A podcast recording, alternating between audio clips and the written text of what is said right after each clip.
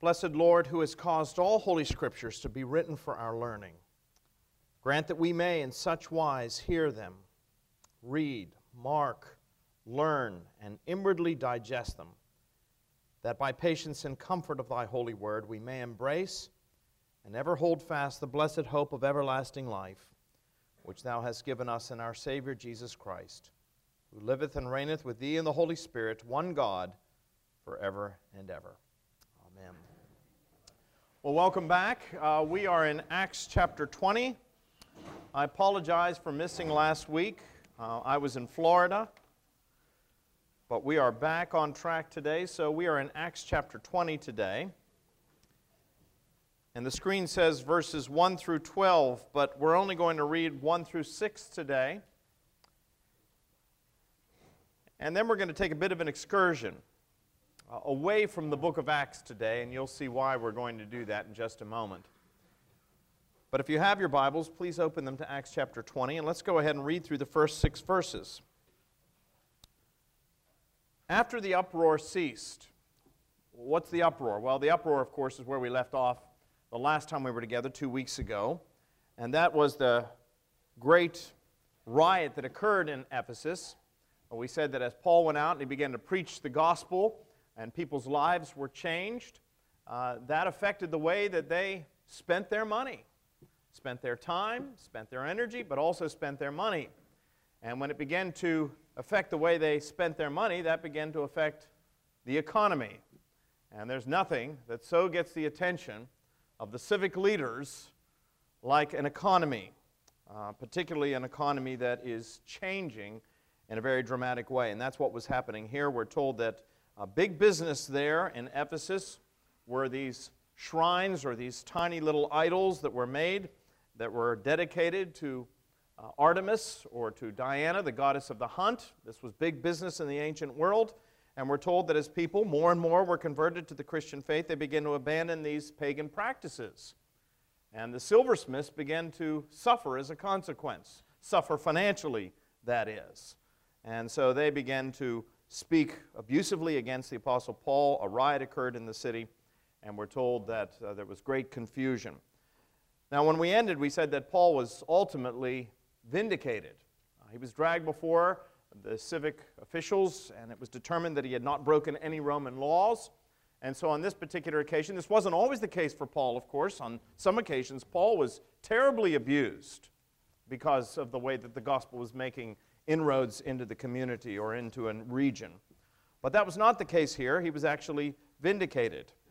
And so that's where we pick up today. After the uproar ceased, that was the uproar, Paul sent for the disciples, and after encouraging them, he said farewell and departed for Macedonia. Hold on to that phrase, departed for Macedonia. And when he had gone through those regions and had given them much encouragement, he came to Greece. And there he spent three months and when a plot was made against him by the Jews as he was about to set sail for Syria, he decided to return through Macedonia. Um, Sopater, the Berean, the son of Pyrrhus, accompanied him, and of the Thessalonians, Aristarchus and Secundus, and Gaius of Derbe, and Timothy and the Asians, Tychicus and Trophimus.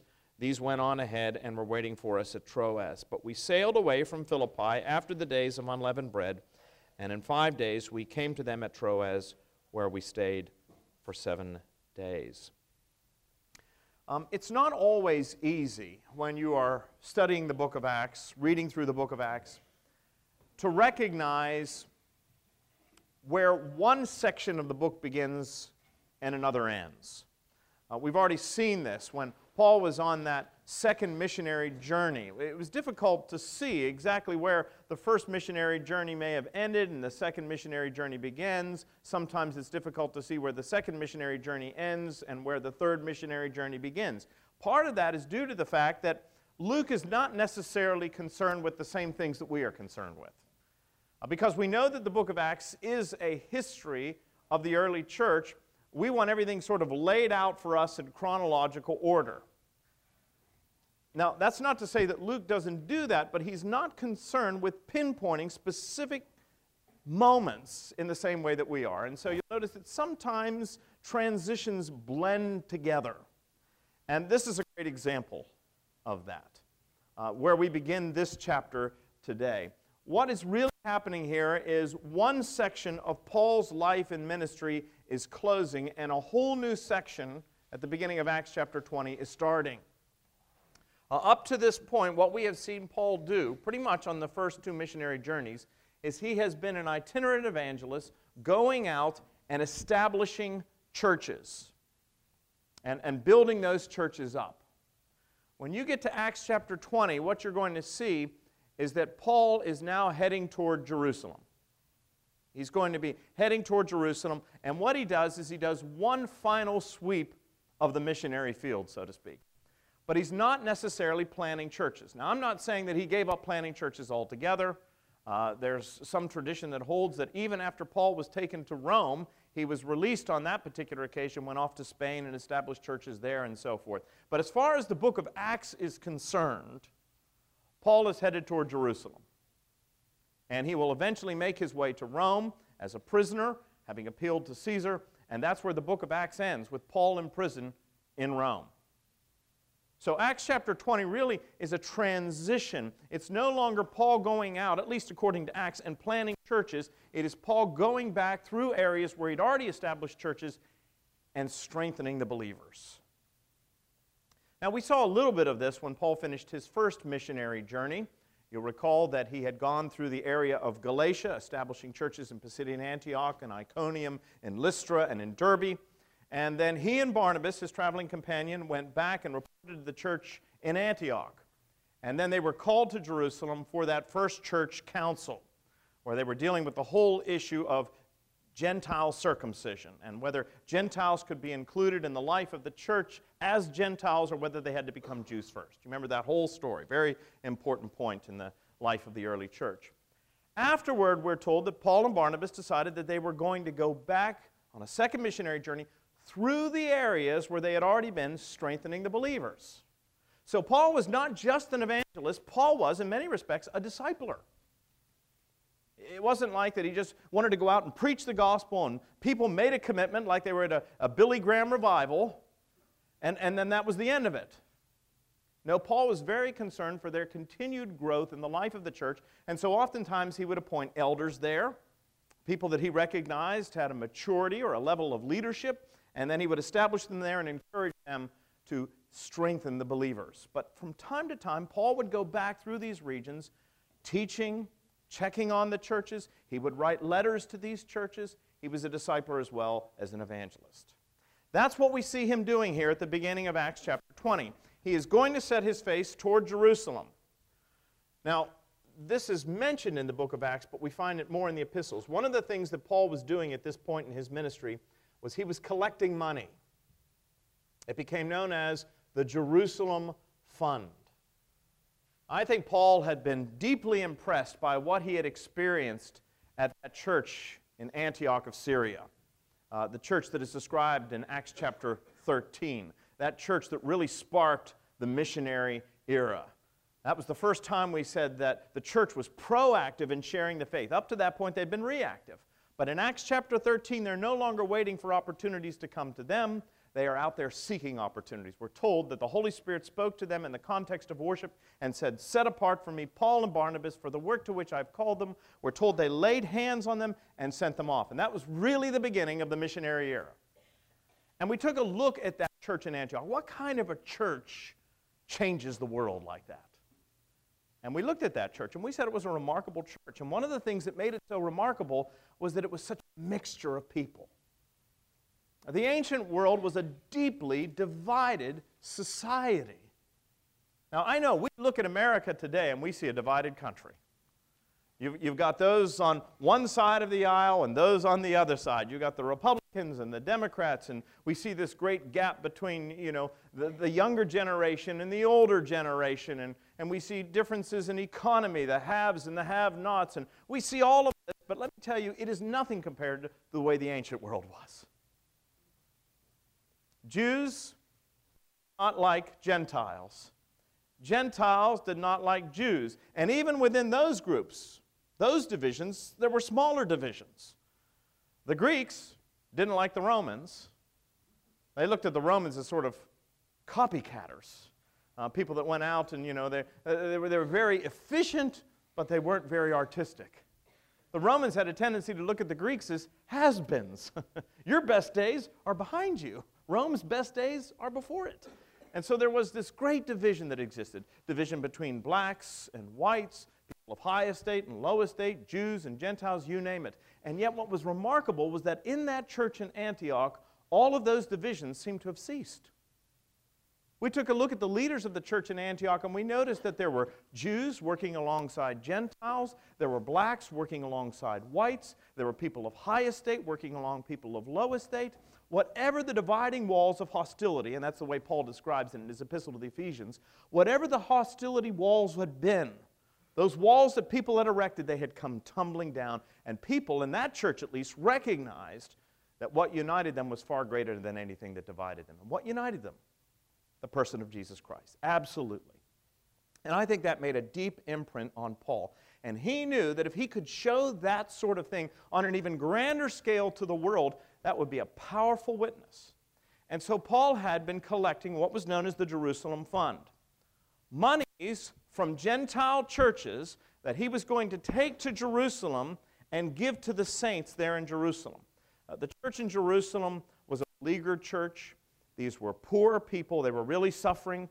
Uh, they were afflicted not only by the Roman authorities, but also by the Jews. Uh, they were going to be you know, thrown out of the synagogues and so forth. And so the, the church in Jerusalem was a very poor church. And what Paul was doing was collecting money from these Gentile churches. He was going to take it to Jerusalem. Uh, these Jewish Christians were very you know, skeptical about the Gentile believers, and Paul was going to present this money to them. This was part of his strategy and say, hey, this is from your brothers and your sisters. And they would say, Brothers and sisters, where? And Paul would have said, Oh, well, in Galatia and in Thessalonica and Corinth and Ephesus and all that. We never knew we had brothers and sisters. Oh, yes. Whatever divides you, what unites you is far greater. So that was part of Paul's strategy. That, that's what he was doing at this point in the book of Acts. Well, at any rate, Paul leaves Ephesus after two years there and he goes off on this final tour. He's decided he's going to go back through Macedonia and he's going to strengthen the churches there. And then eventually he was going to sail for Syria, and from Syria he would travel on to Jerusalem where he would present this fund. So that's the context, that's the background.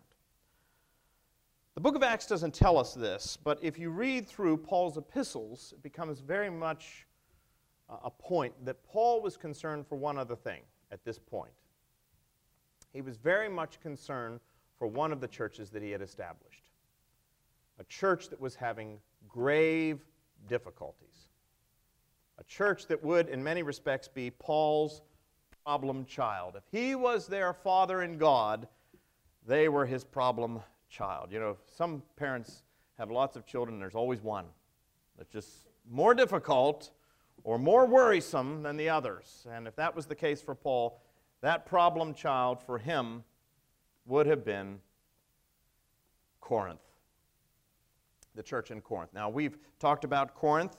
Next to Ephesus, Paul spent more time in Corinth than any other place, about a year and a half. What was going on in Corinth? Well, Paul had established a church there because we said it was strategically located. Remember, Paul was always thinking, what's the best way to get the gospel out to as many people as possible? He began to focus almost exclusively on the major metropolitan areas. Corinth was very, very important. Located on that narrow isthmus of land between the mainland of Greece to the north and the Peloponnese to the south. And it separated the Adriatic and the Aegean seas. So all trade, all commerce, going north to south, east to west, and vice versa, had to go through Corinth. And so Paul wanted to establish a Christian presence there, and he'd gone into this city. Now, when we studied Corinth, we said if you want to know what Corinth was like in the first century, think of three C's. Corinth begins with a C, think of three C's. What are they? Commercial, great commercial ports, location. Cosmopolitan, great mixture, all kinds of people went and came. And corrupt. There was a great temple there, temple dedicated to the goddess Aphrodite or Venus, the goddess of love where they said at one point over 10,000 cultic prostitutes plied their trade. Now, combine cultic prostitution and a seaport. And what do you get? You get trouble right here in River City. that, that's what you get, and that is exactly what happened. So, Corinth was a very corrupt place, but Paul went there. He spent a lot of time. He was encouraged by the Holy Spirit that the Lord had many people in that place. And so, Paul had managed, by the grace of God, to establish a church there. And when he left it, it was growing. But at some point during his time in Ephesus, those two years that he was in Ephesus, he received word that Corinth, the church in Corinth, was in trouble. And if you read through 1 Corinthians, which is Paul's response to these problems, it becomes very apparent that these were not minor issues at all. What were the problems at the church in Corinth? Well, the first thing was that there were factions in the church in Corinth. Paul heard about them. There were some people that said, oh, well, we're the followers of Paul. So you need to listen to what we have to say. You could just imagine a vestry meeting, sort of gathered around and they're arguing, and somebody doesn't like when another person saying, well, I, that's what Paul said. But then another faction arose and they said, well, I don't care what Paul said. We follow Peter. And here's what Peter said. And somebody else said, I don't care what Paul or Peter said. We follow Apollos. You know, that can happen. Oh, yeah, I like Jeff Miller, the rector. I, I like the way he does things. That's the seat of power. That's, that's where you want to be. I know, I like Brian McGreevy. You know, he's a C.S. Lewis scholar. He knows everything there is about. I think he knew C.S. Lewis, as a matter of fact. And, and, and they're. No, Andrew Odell's the guy. He, he's the sweet one of the bunch. You know, we want Andrew Odell. And Ryan, well, Ryan's the cute one. I mean, and, and, and factions arise, you see, in the life of the church, and people gravitate toward the people that they want. And then in Corinth, you had all of these factions, and then there were the super spiritual ones. You know, those people. Well, you follow Paul, you follow Peter, you follow Paul. We follow Jesus. You know, that, well, you know, he trumps everybody, you see. That's, that's what was happening. And so these factions existed in the church, and the church was divided. And as a consequence, their witness was lessened. So that was one of the problems that existed there in the church in Corinth. Another problem was gross immorality, which shouldn't surprise us. I mean, these people had established a Christian presence there. Paul had established a church in Corinth. But Corinth hadn't completely repented. At least the city hadn't. These people, these believers, were living in a very secular and pagan environment, not unlike the world in which we live today.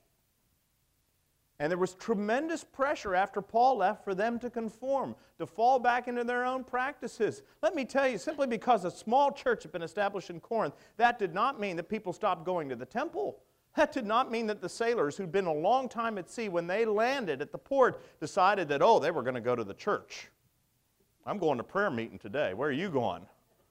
I'm going to the temple. You see, none of that had changed. And so what Paul heard was that there were people falling back into immoral practices.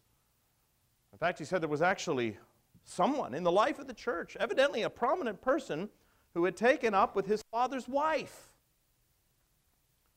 Now, I don't think that that's necessarily a reference to any kind of incestuous relationship. The fact that Paul describes it as his father's wife suggests that this was probably a stepmother. But Paul says, whatever it was, it was an abomination. My goodness, he said, that sort of thing does not take place among the pagans. And here you are, believers, doing this sort of thing. He said, You ought not to be proud, you ought to be ashamed. He talks about a disrespect for Holy Communion. He said, You are disrespecting the Lord's Supper to such a degree, he said, that some of you have become sick and some of you are dying. Which I think tells us that, at the very least, Holy Communion is not just a barren, naked sign. We don't do it just in memory, but there is something else to it. You don't get sick and die from a barren, naked sign. That much is very clear. And so Paul says you're disrespecting Holy Communion, and that's why many of you have become sick, and some of you have even died. And then he says this, and he says, there are lawsuits among believers. He said, Believers are taking each other to court and they're suing one another. He said, Why don't you take it before the church and let the church decide? He said, Surely you've got people in the church that can decide these kinds of issues. He said, It would be better for you if you were defrauded than to take a brother to court. Now, I hear a couple of groans and moans out there. That hits a little close to home, doesn't it? Well, this is why I said I want to take a little bit of an excursion today, because I want to deal with that subject. You can't talk about the church in Corinth and catalog all of its problems and then gloss over it as though the church today has none of the same issues. So, we're going to take a look at this whole subject of lawsuits among believers and whether or not we should just be defrauded in the process. Well, before we get there, let me just sort of wrap up this section. Um, Paul had decided to meet with the man that he had left there as sort of the leader in the church, um, Titus. Uh, he was supposed to meet Titus at Troas, and what really alarmed him was that he discovered that Titus didn't show up, which made Paul all the more anxious about the church in Corinth. Evidently, the leadership didn't feel they could even peel away to meet with the apostle because the situation was so bad. But while Paul was en route to Corinth through the area of Macedonia, he received word that the problems there had been resolved. Evidently, Titus had stepped in, he'd exercised godly leadership. We're told that the church had repented, they had disciplined those wayward brothers. And by the way, church discipline is not a bad thing. The scripture says love is discipline. And Sometimes it is necessary. I would go so far as to say that if many of the mainline Protestant denominations had disciplined in love its wayward members, none of us would be in the situation that we're in today. But there was a failure to do so. Well, there was not a failure on this particular occasion.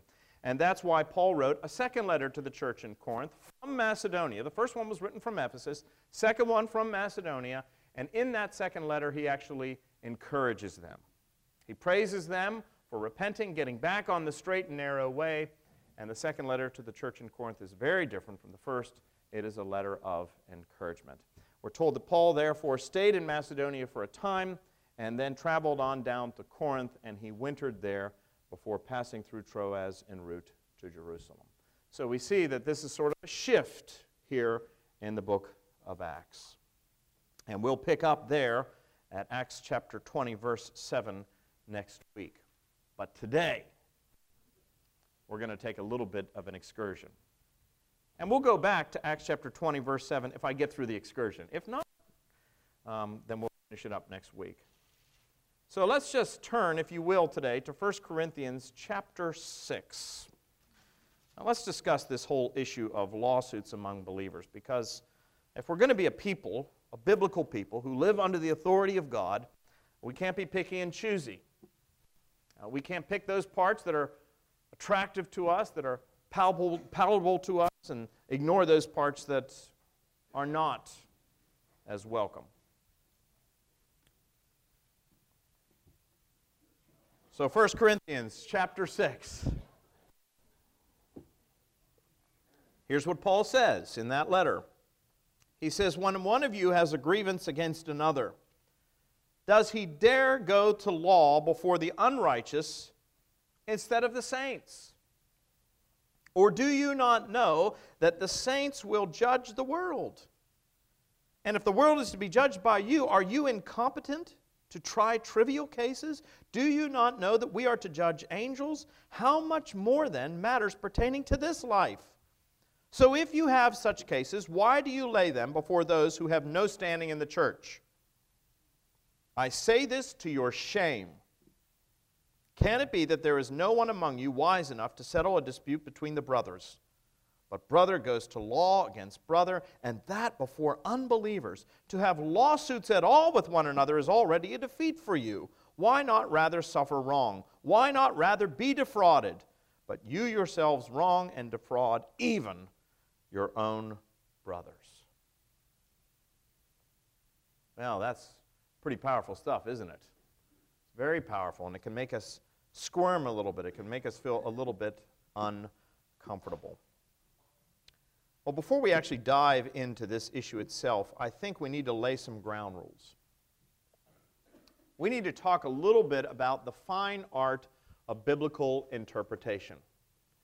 While I think that the message of the gospel itself is relatively simple, not simplistic, because the implications are profound, but while the message of the gospel is simple, that I think that even sometimes children can understand the message of the gospel, that you and I are sinners and that Christ Jesus came to be the atoning sacrifice for our sins, that there's new life in him who was died and resurrected. While I think that they can understand the mystery of faith, Christ has died, Christ is risen, Christ will come again, the reality is other parts of the faith can be somewhat tricky. And so it's helpful for us to understand that there is a proper and an improper way to read the Scriptures. And so before we even begin to look at this specific issue, I want to talk a little bit about the fine art of hermeneutics, which is the science of interpretation. And I'm not going to go real in depth on this, but I want to lay out some ground rules. When you begin to read through the Scripture, how many, let me just ask this question first of all. How many of you have ever gone through the Scriptures and have found portions of them difficult to understand? Really? I'm astonished by that. And this may be true not only in terms of the Old Testament, which is a somewhat foreign environment for us, but it's oftentimes true in the New Testament as well. There are things that Jesus says, there are things that Paul said. Jesus oftentimes taught in parables, and even the disciples didn't understand quite what he meant. So, how are we to be a people of the Word and understand what the Scripture is trying to convey to us so that we can live under it? Well, here are some principles for good interpretation. You may want to jot them down. The first is this you need to remember, first and foremost, the Bible is no mere answer book. That's not what this book was written to do. In other words, this is not like the teacher's edition. You know, everybody gets a textbook, but the teacher gets a textbook, and in the back are all the answers. And that's what many people do. I'm struggling with lust today. So I'll go to the index, I'll look up lust and read this passage, and that'll solve my problem for me. It doesn't work that way. That's not what the Bible is designed to do. The Bible is a living word. We said Christianity is not about religion, it's about a relationship. God wants to speak to us, and in speaking through uh, to us, bring us into fellowship with Him, and by virtue of that relationship and the indwelling presence of the Holy Spirit, He wants to change us to conform us ever more into the image of his Son. It's a much more organic thing. So understand the Bible is not simply an answer book. It's not to say that it doesn't have answers, it's simply to say it is no mere answer book. Along with that, I want you to remember that the Bible doesn't answer every specific moral question. It just does not. There are questions that arise today as a result of living in a post Christian, post modern, 21st century Western American society that just didn't arise in a first century Jewish or even Greco Roman context. So don't think that you're going to find the answer in the Bible to every specific moral or ethical problem that arises in the world today. What the Bible does give us, however, are principles principles that, if we take them seriously, can be applied to every specific moral or ethical question that arises in our day and age. You understand the distinction between that? Not a specific answer, but principles that can be applied broadly to specific moral and ethical questions. Here's the second thing context. It is a great danger to lift any passage of Scripture out of its context and try to build a whole theology or worldview around it. There's a great danger in that. You know, you can make the Bible say anything you want it to say. If you take something that somebody says, but you take it out of context, you can twist it, you can distort it. My goodness, Washington does this all the time. They're masters at it. It's, it's the art of duplicity. Context is important. A great example of this is in the first letter to the Corinthians, where Paul says, Let your women be silent in church. And all God's people say, Amen. really? Let, your, let me tell you something. If I said all the women at St. Philip's must be silent, I'd have to close up shop because they do a lion's share of the work around here. And furthermore, we notice that Paul refers to Priscilla and Aquila as what? Leaders in the church. And he even goes so far as to say that Priscilla and Aquila helped to evangelize Apollos. Well, she's going to have a pretty hard time evangelizing if she has to keep silent. So clearly, we're dealing with a matter of what? Context. Context. And this is especially true when we're dealing with the epistles. Why? Because Paul was writing these letters as actiongrams. They were letters written to specific churches with specific problems. And we have to keep that in mind. The principles that Paul brings to bear apply to all of us, no matter where we are, but he is oftentimes dealing with specific problems. We may not have a man sleeping with his stepmother at St. Philip's. I pray not. So, Paul is addressing a specific matter, but the principle applies to every church, to St. Philip's as well as to the church in Corinth. So, context is very important.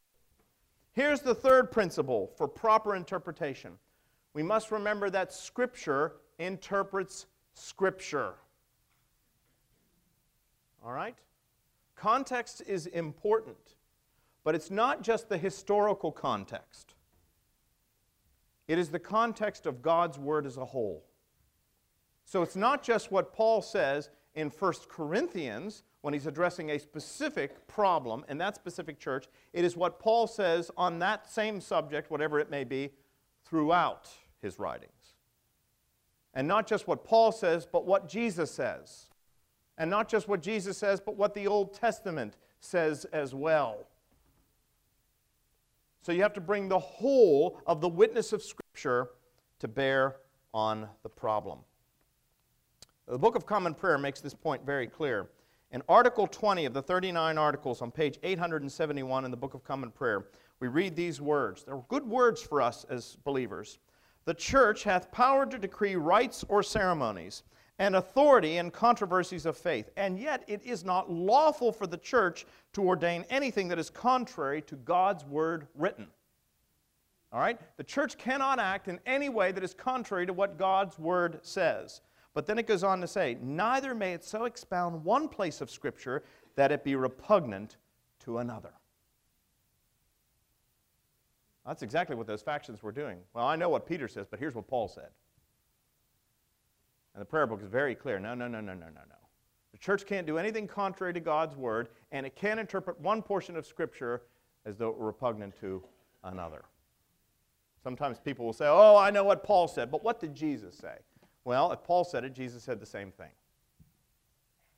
and vice versa. So you have to remember Scripture interprets Scripture. Bring the whole witness of God's Word to bear on the problem, not just one particular passage. Fourth thing is this the Bible guards against, oftentimes guards against what I regard as the extremes. That is to say, the yeast of the Sadducees, which we might call liberalism today, but also the yeast of the Pharisees, which we might call legalism today. You notice that Jesus did not get along with the Pharisees, but ironically, he didn't get along with the Sadducees either. A great illustration of this is Jesus says in Matthew chapter 5, He said, I have not come to destroy the law, but to what? To fulfill it. I tell you, not one jot nor one tittle shall in any wise pass from the law until all is fulfilled. The law is the law, and I'm here to uphold it, not to destroy it. Well, the law said you're not supposed to do any work on the Sabbath. And yet, we're told that oftentimes Jesus was criticized for doing what? Healing on the Sabbath. And how did Jesus respond to that? He responded by saying, Well, what, which one of you, if your child or your ox falls into a ditch, says, Well, I'll just leave them there until the Sabbath is over? See, Jesus guarded against the license on the one hand, legalism on the other. So we have to bring these principles of interpretation to bear on any question.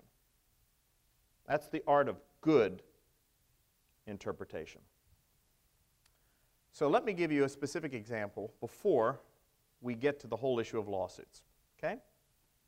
This one is going to hit even closer to home than the lawsuits. It's the issue of marriage and divorce. I want to take a look at how Jesus deals with that, how the Scripture deals with that. So, if you will, turn for a moment to Matthew chapter 5.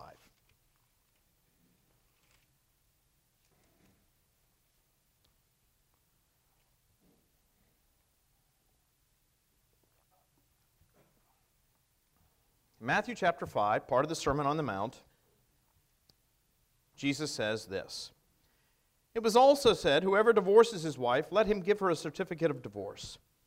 But I say to you that everyone who divorces his wife, except on the ground of sexual immorality, makes her commit adultery, and whoever marries a divorced woman commits adultery. Now that seems pretty straightforward, pretty simple, doesn't it? And if you lift that whole passage out of Scripture and you build a whole theology and worldview around it, or an ethic around it, a lot of people are going to be in a lot of trouble. Now, maybe that should be the case. But you have to ask yourself, all right, if that's what Jesus said, and if, he's, if that's what he says everywhere, and if it's not an issue of context, okay. But is that everything that Jesus says about the matter? And how is he, and why is he addressing the subject as he is? Jesus' message seems very straightforward. The only grounds for divorce, according to Matthew chapter 5, the only ground, as he says, is what? Un, well, adultery. It's interesting that you say adultery. Unfaithfulness. The Greek word, now, some of you can't read the Greek. Any Greek scholars in there? Ryan, what is that word? Porneia. That's, well, thank you. There's a Greek scholar right there. Exactly right. It's the Greek word porneia, from which we get the term pornography. It does not mean specifically adultery. There was actually another word for adultery. This meant specifically fornication. And in the New Testament, it is a reference to all sexual behavior, all sexual behavior outside the context of marriage. So, just for the sake of clarity. But what Jesus appears to be saying is that the only grounds for divorce is some sort of sexual activity outside the bonds or outside the context of marriage. And more specifically, it seems to be a kind of sexual activity that would bring into question the legitimacy of the marriage, which, which even strengthens Jesus' position even more. In other words, if you marry somebody and you discover that they were already married to somebody else, that would be the grounds for a divorce. It's not even adultery that Jesus is referring to here. It's much more specific than that. And so that, that seems to be very specific. But of course, that leaves unresolved a great many questions that people have. If those are the only grounds for divorce, what about a woman who's abused by her husband? What about domestic abuse? A woman that is, is beaten within an inch of her life, or, or God forbid, a man that is taking advantage of his children in some sort of terrible way. Uh, uh, is Jesus saying that their only grounds for divorce is adultery or fornication, that, that, that, that, this woman is expected to stay there and take that beating, perhaps even be killed by her husband? Is that what we're talking about? What about a spouse who's involved in illegal activity? Who's putting the family at risk. Is that woman, according to what Jesus said, obligated to remain in that marriage no matter what? How many of you have ever wondered about that sort of thing in the light of this kind of a statement? Those are good questions. They are legitimate questions. They are not necessarily questions that Jesus was addressing, however. And that's why context, you see, is very important. And that's why we need to take a look at some of the other things that Jesus says. It's not as simple as it first appears. It never is, ladies and gentlemen, when you're dealing with people. Now, we can make it simplistic and simply say it, well, that's it. That's what God says. That's all there is to it. What does that do? Well, it makes some people feel very righteous and very good. It makes other people feel very wretched and miserable. And what did we say? The Bible tries to guard against those two extremes. So, let's take a look at the context, the issue in Jesus' day. Jesus speaks of this subject in Matthew chapter 5. He also speaks of it in Matthew chapter 19. So we need to bring Matthew chapter 19 into play as well. Turn to Matthew chapter 19. Verse 3 And the Pharisees came up to him and tested him by asking, Is it lawful to divorce one's wife for any cause? He answered, Have you not read that he who created them from the beginning made them male and female? And said, Therefore a man shall leave his father and his mother and hold fast to his wife, and the two shall become one flesh. So they are no longer two, but one flesh. What therefore God has joined together, let not man separate. They said to him, Why then did Moses command one to give a certificate of divorce and to send her away? It's very tricky the way they do this. What do they do? They pull out Scripture. They said, You said you didn't come to destroy the law, but to fulfill it. Well, Moses said, in fact, Moses commanded, they said, for a man to, if he wanted to divorce his wife, send her a letter of divorce and send her on her way, send her packing. And Jesus replied, He said to them, Because of your hardness of heart, Moses allowed you to divorce your wives, but from the beginning it was not so. And I say to you, whoever divorces his wife except for sexual immorality and marries another commits adultery. The disciple said to him, If such is the case of a man and his wife, it is better if he doesn't marry. Maybe so, who knows? What was the context here? Here's the context. Here's what was happening.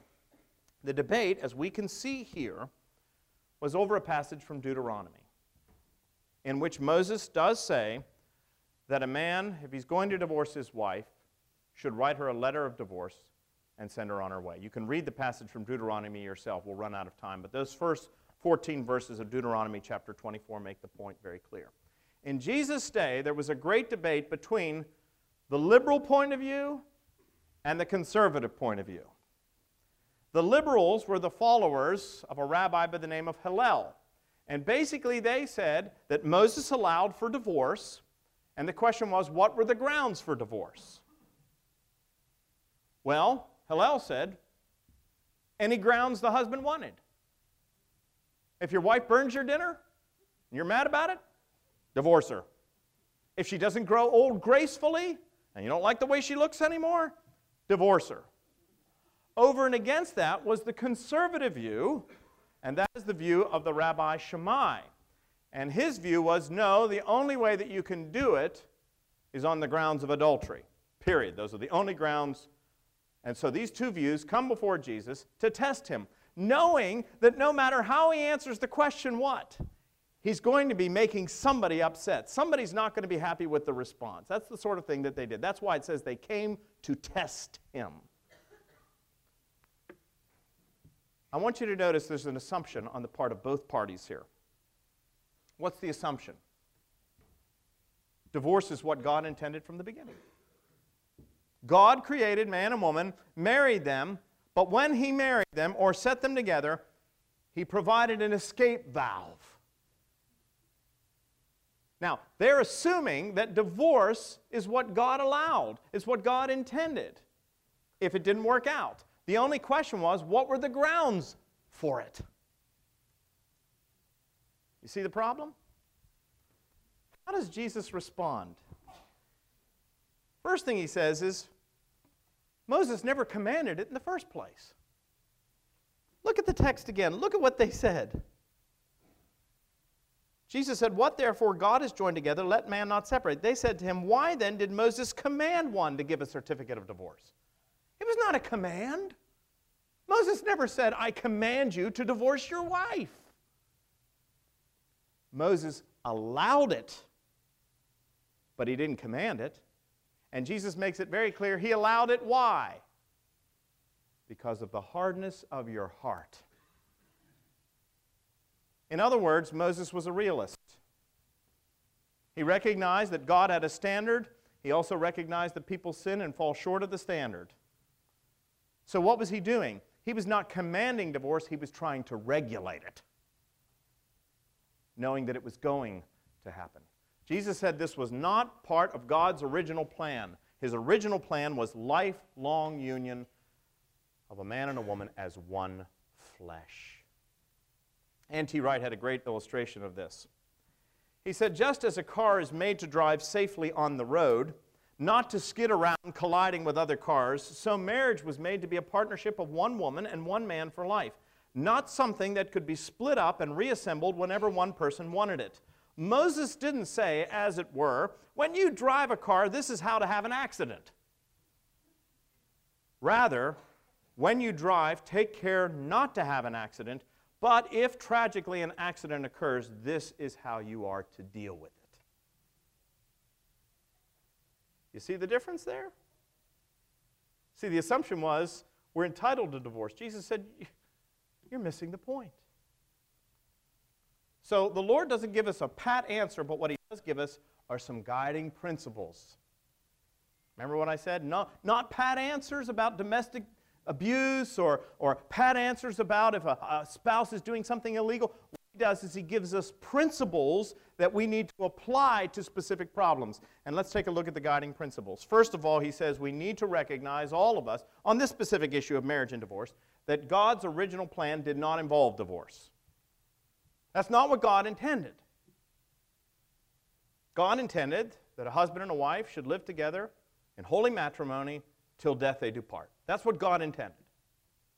However, Jesus acknowledges that sin occurs. And divorce, because sin occurs, will occur. But it's always tragic. It's always tragic. It should always be a last resort. And there should always be repentance and forgiveness. But here's the final point. Rather than Shammai and Hillel looking for reasons to get out of the marriage, Jesus' point is that we should always be looking for reasons to what? Stay in the marriage.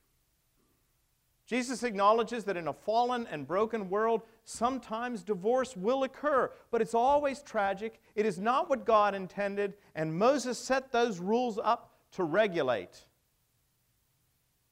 when tragedy occurs, not to encourage it. I see that's a way of upholding the biblical standard, isn't it? But acknowledging the fact that people sin and there's grace, there's mercy, there's pardon, and there's forgiveness.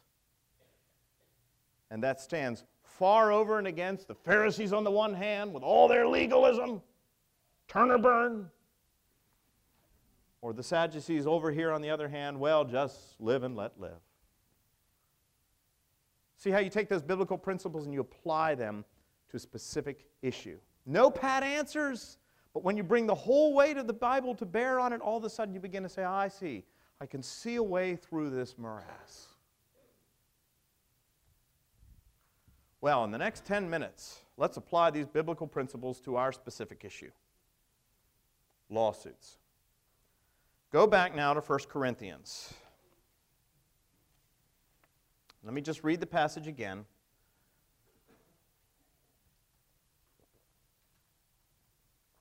When one of you has a grievance against another, does he dare go to law before the unrighteous instead of the saints?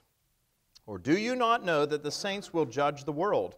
And if the world is to be judged by you, are you incompetent to try trivial cases? Do you not know that we are to judge angels? How much more then matters pertaining to this life?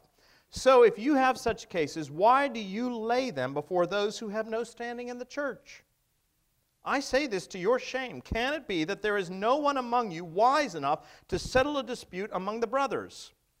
But brother goes to law against brother, and that before unbelievers. To have lawsuits at all with one another is already a defeat for you. Why not rather suffer wrong? Why not rather be defrauded? But you yourselves wrong and defraud even your own brothers. I want you to notice a number of things that Paul acknowledges here. First of all, he acknowledges that disputes will arise between believers, doesn't he? You know, sometimes we think that the church is just going to be all salt and light. Everybody's going to get along. It's just so wonderful. And we're so surprised when the church is filled with hypocrites. And we can't understand why they're all hypocrites. Isn't that the way it is? Yeah. One of my favorite stories about Charles Haddon Spurgeon was that one day he had preached a sermon and and he was standing in a receiving line at the end, and all these people were coming through. And, and this one couple came up and they said, Mr. Spurgeon, we have so enjoyed your teaching, so enjoyed your preaching, but we have discovered that there are hypocrites in your congregation. And therefore, we are going off in search of a better church. And he says, Well, will you do me a favor when you find this better church? And they said, Yes. He said, Don't join it. And they said, Well, why not? He said, Because if you join this perfect church, you'll ruin it. In other words, if you find that the congregation is filled with hypocrites, you are in good company. Because aren't we all? How did Martin Luther describe the church? As a hospital for sinners. That's what the church is it's a hospital for sinners. A place where those who are broken and fallen may come and find healing. So Paul acknowledges that disputes among believers do occur. Christians will disagree. Whenever I'm doing premarital counseling and a couple has been dating for two years and they come in, they say, I say, Well, tell me about your first fight. Oh, we never fight. You've never had a fight. Oh, I can't marry you. Uh, you don't know each other well enough. Um, that's the problem there. So Paul acknowledges that disputes among believers do occur. He next acknowledges that when they occur, believers should seek judgment. Sometimes they can't reconcile or resolve the problem on their own. They should seek judgment, but they should seek it where? From the church. From the church. That's what he says. He said, Dare you go to law before the unrighteous instead of the saints? How much more than matters pertaining? So, if such cases arise, why do you not lay them before the church? Why should we lay these matters before the church for a decision rather than before a secular court? Paul, I think, would give us a number of reasons. First of all, because the church has a different standard. As Christians, we walk to the beat of a different drum. And we're seeking to please who? Please God, not please ourselves. And if our aim is to please God, then certainly the church is the better standard by which to judge these disputes. He also goes on to say the church might as well get used to judging these matters because one day he said, We're going to sit in judgment as believers. We'll actually sit in judgment of the angels. Did you know that? Those of you, I said this on Sunday, those of you who think that when you go to heaven, the only thing you're going to do is have a life of leisure, sitting around on clouds, plucking harps, I've got news for you. You're in for a big surprise. God has work for you to do. Part of that will be to judge. He goes on to say Christians suing Christians is also an embarrassment. It's an embarrassment. It brings disrepute upon the life of the church, it damages the witness. And finally, he says, Might it not be better to be defrauded? Now, those are the things that Paul acknowledges. But as with marriage, what about domestic abuse? What about a man that sexually abuses his children? What about all those issues? There are outstanding questions here. What about lawsuits with unbelievers? Paul doesn't seem to address that, does he? He said believers shouldn't sue believers. Well, what about unbelievers? Doesn't address that issue. Well, the church is supposed to judge. But what if the church, its leadership, refuses to get involved in the dispute? Then what happens? What if the church that is going to pass the judgment has become corrupted. Paul's operating under the assumption that what? This church is going to live under the authority of what? God's word. But what if the church no longer lives under the authority of God? What then? See, there are lots of unanswered questions. So let's bring some other biblical insights. Scripture interprets Scripture. Let's bring some other scriptures to bear on the issue. First of all, you might get the impression from reading just from 1 Corinthians chapter 6 that the secular courts are a bad thing. But actually, elsewhere in the scriptures, Paul himself acknowledges that the secular authorities are established by God. And in Romans, he actually says that they are God's agents to restrain sin and evil. That's how he describes the secular courts. So the secular courts exist at the pleasure of God, and their purpose is to what? To administer justice and to restrain sin and evil. It's interesting to note that when Jesus stood trial before Pontius Pilate, who was a judge, and Pontius Pilate said to him, Won't you say something? Do you not realize that I have authority either to release you or to condemn you? Remember that scene? It's interesting to note what Jesus said. What did he say? He didn't say, You don't have any authority over me. As my youngest son likes to say to his older brother and sister, You're not the boss of me. Jesus doesn't say that, does he? What does Jesus say? He said, You would have no authority unless it were given to you from above. So Jesus himself acknowledges that Pontius Pilate has authority, but it is a God given authority. So understand, secular courts are not a bad thing. The scripture is very clear, they are a necessary thing. Here's something else Paul, on several occasions in the New Testament, appealed to the secular authorities and the secular courts. We see that at least three times in the book of Acts. We see that in Philippi, we also see it in Jerusalem, and we see it at Caesarea Maritima when he's standing trial before two Roman governors. He says, I appeal to Caesar, which is my right as a Roman citizen. And that's the reason Paul ended up in Rome. Did you know that? It was because he appealed to Caesar and he went there as a prisoner. That was his right. Isn't it interesting? Paul appealed to the Roman authorities. So, already, as we begin to bring the whole of Scripture to bear on our specific issues, we realize that the secular courts are not a bad thing. They're appointed and they exist by God. That's not to say that sometimes they're not corrupted, but they do exist by God's pleasure. And the second thing is we notice that Paul oftentimes did appeal to them. And the case in Philippi is particularly interesting. We're told, remember, that Paul was arrested because Philippi was a very Roman city. Remember that? Settled by former soldiers of the Roman army when we looked at Philippi in the book of Acts?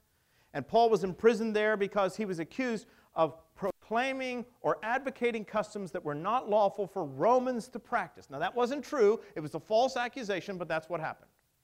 Paul and Silas are thrown into prison. You know the story. God intervened. There was a great earthquake. Their chains fell off. The lights went off. The doors flew open. In came the jailer, ready to kill himself, pull his sword. Paul says, Don't harm yourself. We're all here. And the man comes trembling before Paul and he asks that very direct question What must I do to be saved? And I think it's so to Paul's credit that he gave the direct answer Believe on the Lord Jesus Christ and you will be saved. What a wonderful passage. And then what happens? We're told the man took him home dressed Paul's wounds, and the next day they stood trial before the officials. And they discovered that Paul was a what? A Roman citizen. And so they decide to let him go. But how did they go? Did Paul go quietly on that occasion? Did Paul willingly suffer defraud, being defrauded? No, we're told Paul stood up to them and he said, Oh, no, no, no, no. I am not going quietly. You have abused me, a Roman citizen.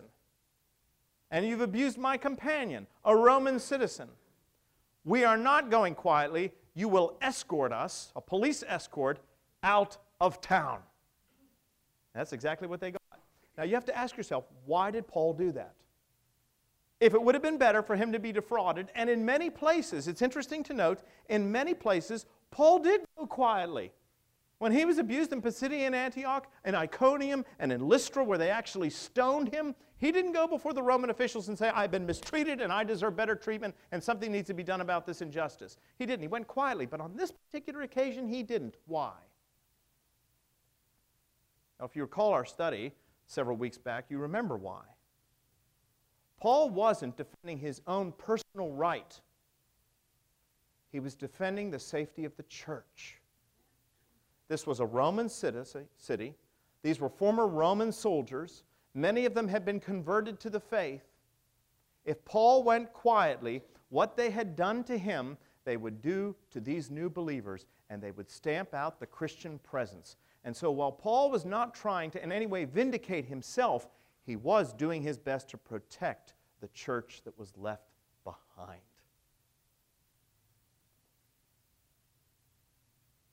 and so he appealed to the secular authorities. How does this mesh with the Diocese of South Carolina versus the Episcopal Church in South Carolina and the Episcopal Church? Well, I think we need to remember what the issues were. The original issues, and they should still be the original issues, were biblical issues.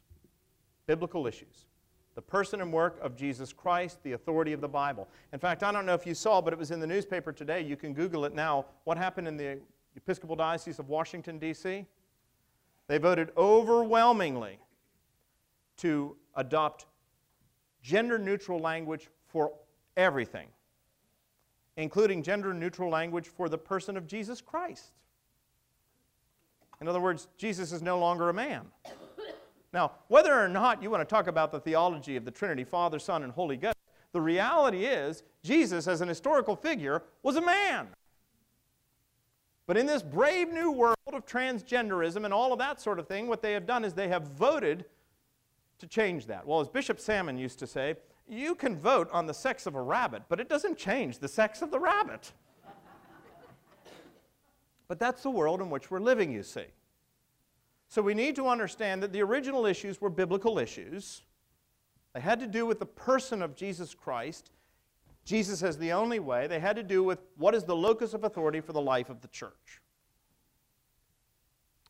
Second thing is this we did take the dispute to the church.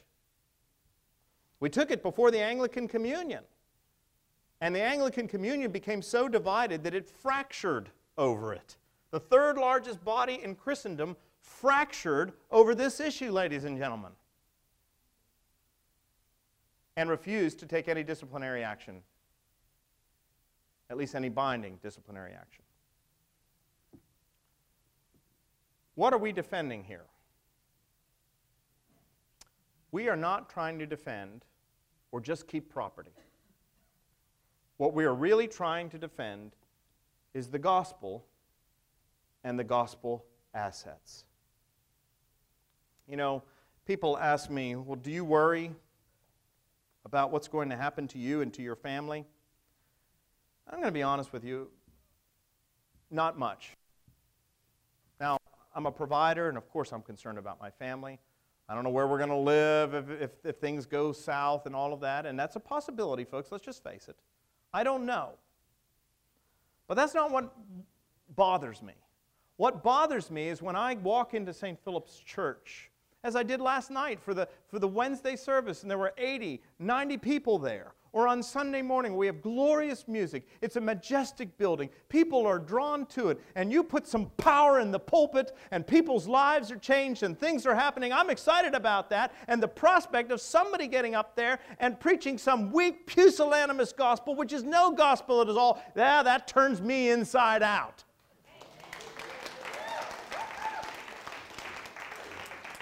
So, what are we fighting for? We're not fighting for bricks, mortar, and stone.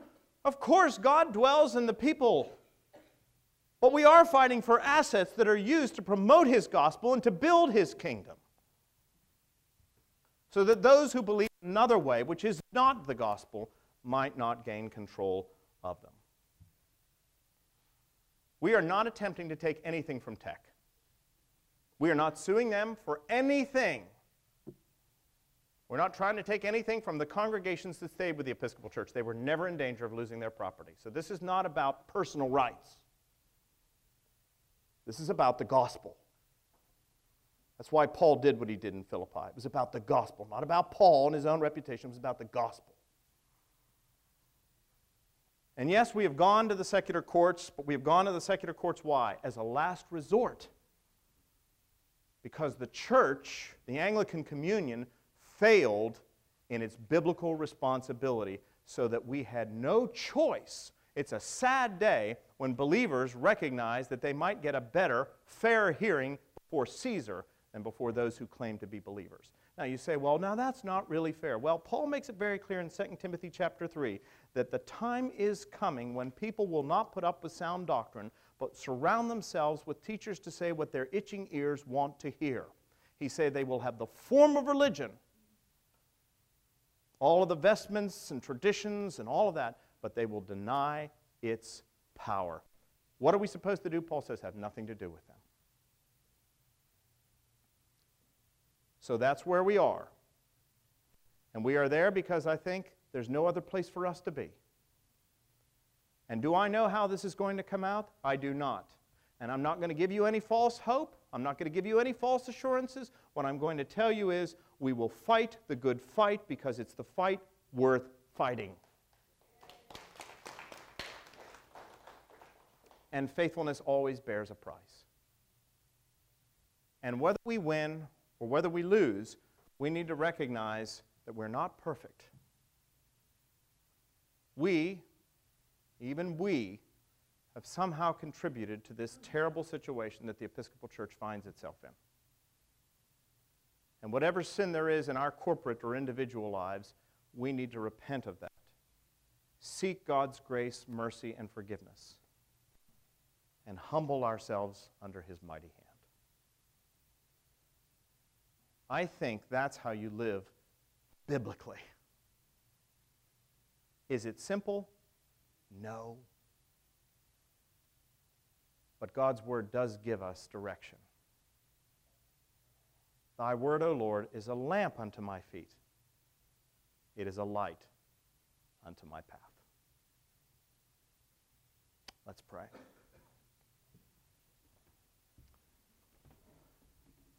Heavenly Father, we live in difficult times, as indeed Paul did. And we thank you for your word. We thank you, Lord, that it is not merely an answer book.